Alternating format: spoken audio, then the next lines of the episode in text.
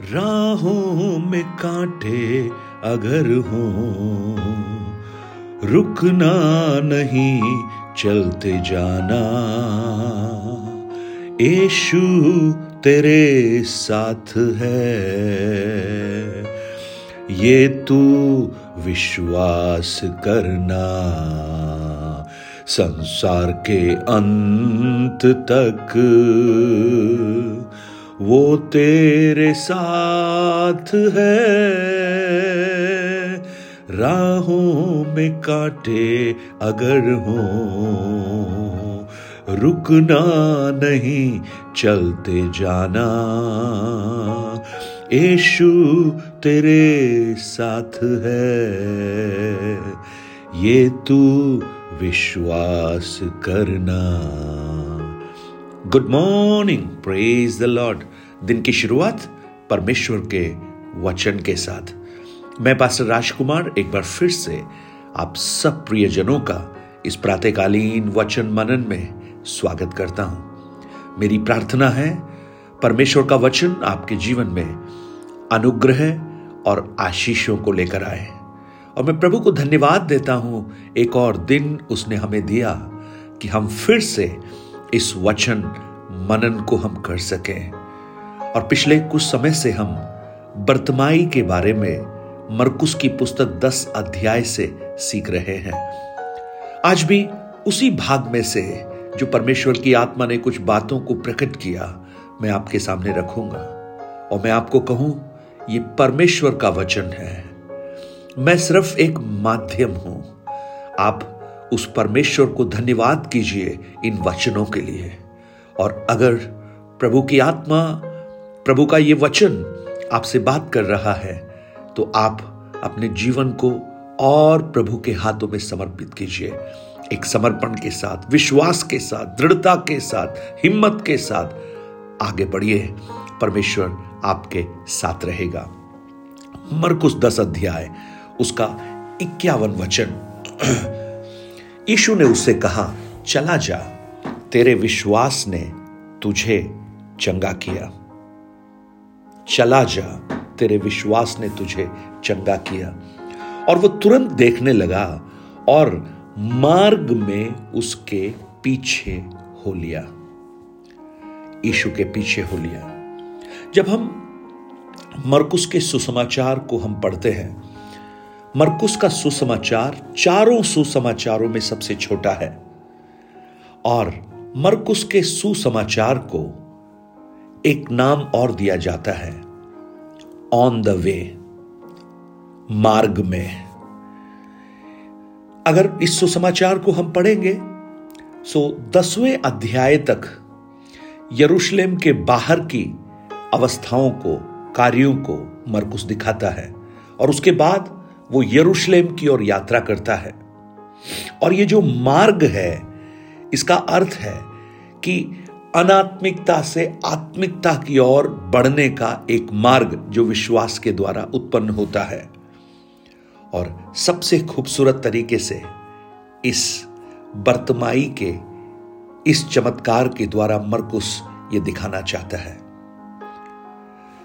इक्यावन वचन में जब वो चंगा हुआ, जब उसको चंगाई मिली तो देखिए, वहाँ लिखा है, वो तुरंत देखने लगा और मार्ग में उसके पीछे हो लिया।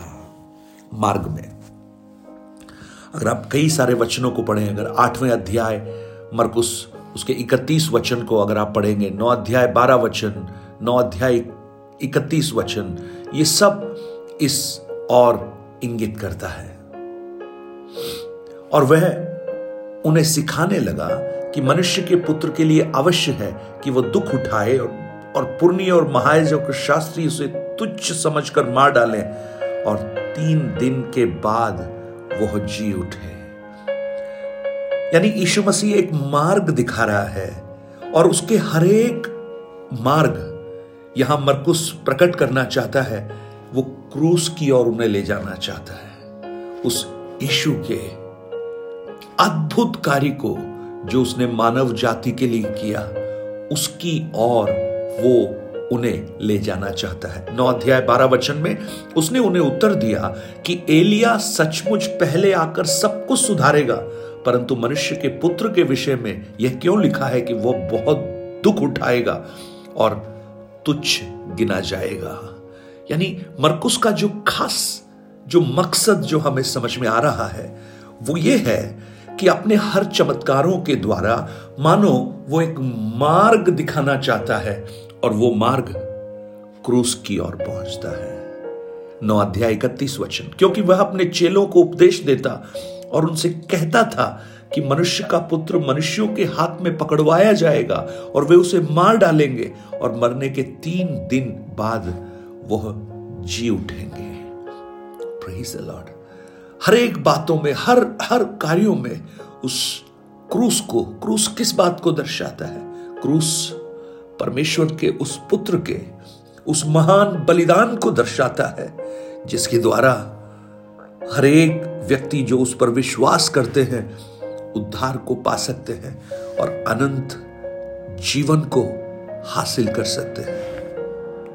प्रियो, इस भाग में जब हम पढ़ेंगे, आप देखिएगा, ये जो ये जो वर्तमाई है, उसके जीवन को आप जब आकलन करेंगे, जब चंगा हो गया, जब वो ठीक हो गया तो जानते क्या हुआ? उसने मार्ग में यीशु के पीछे चलना शुरू कर दिया। He started walking behind Jesus आप इस अध्याय को, उस वर्तमाई के उस जीवन को, जब आप शुरू करेंगे तो आपको वो मार्ग के किनारे बैठा हुआ दिखाई देगा। He was sitting on the road beside the road unknown insignificant कोई वजूद नहीं उसका। समाज में कोई ओहदा नहीं उसका। मार्ग में बैठा है। प्रियो, हम सब भी एक मार्ग में हैं। हमारी ये जीवन रूपी यात्रा एक मार्ग जैसा ही तो है। हम कौन सा मार्ग लेते हैं? ये बहुत महत्वपूर्ण है। कई बार हम ऐसे चौराहों पर पहुँच जाते हैं जहाँ बोर्ड नहीं होते साइन बोर्ड नहीं होते, और हम बड़े कंफ्यूजन में आ जाते हैं कि अब सही मार्ग कौन सा है। बर्तमाइस एक मार्ग में बैठा है। बहुत से लोग चल रहे हैं उसके सामने से, लेकिन उसको दिखाई नहीं देता। लेकिन उसका आत्मिक दृष्टिकोण इतना मज़बूत है कि वो सही मार्ग को पहचान पाता है। और जब उसकी आँखें खुलती हैं, जब यीशु उसे चंगाई देते हैं तो देखिए कितना खूबसूरत तरीके से वहाँ पर लिखा गया है, वो मार्ग में यीशु के पीछे चलने लगा। मार्ग में यीशु के पीछे चलने लगा। यानी बर्तमाई का आत्मिक जो दृष्टि थी वो इतनी मज़बूत थी कि उसे सही मार्ग समझ में आ गया। यीशु ने क्या कहा उससे? चला जा।